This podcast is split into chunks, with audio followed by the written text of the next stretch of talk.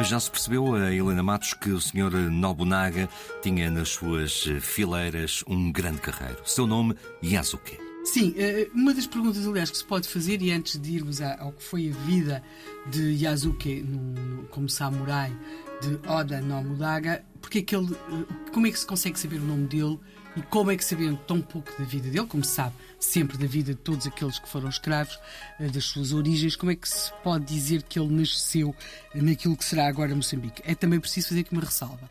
Há quem diga que ele poderá vir de Angola ou da Etiópia embora se acredite, ou seja, maioritária a corrente que defende que Yazuki, este nome Yazuki, é a versão japonesa do nome da palavra moçambicana Makua. Portanto, ele seria Makua. Uh, nós estamos aqui, portanto, com o tal homem negro, um, estima-se talvez com 1,80m de altura. Convém dizer que isto é mais ou menos mais 30 centímetros do que aquilo que seria a altura média dos claro. japoneses na época. Portanto, é, é também dotado de uma força extraordinária. E este encontro entre ele e Oda Nobunaga terá corrido de tal forma que Oda Nobunaga leva uh, Yasuke para a sua guarda pessoal e uh, pensa-se que ele talvez tenha sido, de facto, nomeado samurai num dos castelos de Nobunaga, o castelo de Yazuki, e, e que ele vai ser feito samurai ainda em 1581. Numa sociedade, e aqui já o referimos, uh, a, a, a tornar-se samurai numa sociedade tão hierarquizada como a sociedade japonesa é sem dúvida já uma grande distinção, mas depois vamos encontrar outros relatos que dão conta de como Yasuke vai subindo dentro da hierarquia dos homens do senhor que servia, portanto, o Nobunaga. Por exemplo, um, sabe-se que uh, Nobunaga convidou Yasuke para a sua mesa de jantar. Isto não era de maneira nenhuma irrelevante numa sociedade em que tudo tem o seu lugar, a começar pelas pessoas.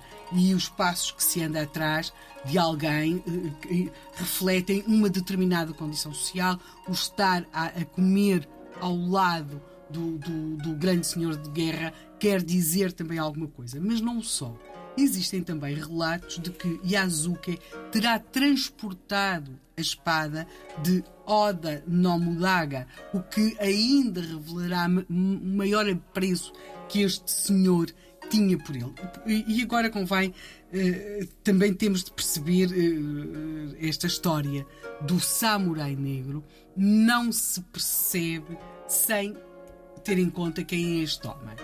Oda Nobunaga. Também temos aqui referido algumas vezes os, os jesuítas e foi escrita em português aquilo que é talvez uma das histórias mais impressionantes do Japão desta época, escrita por um missionário jesuíta português, Luís Frois, que vai fazer vários volumes, mas são mesmo vários daquilo que de, história da Yapam, portanto está escrito J-A-P-A-M, Yapam ou Japam, e uh, o, este missionário jesuíta vai uh, falar-nos muito deste grande senhor de guerra que é o Oda Nobunaga, muito atento, se quisermos, do ponto de vista religioso, diz que ele não acredita na vida após a morte, uh, que ele será adepto de determinadas seitas, mas é curioso descrevê-lo como o senhor de guerra que ele é. Ele diz que ele é um especialista na arte da guerra, muito pouco ou nada disposto a aceitar conselho ou a demonstração de seus subordinados, muito temido e respeitado por todos.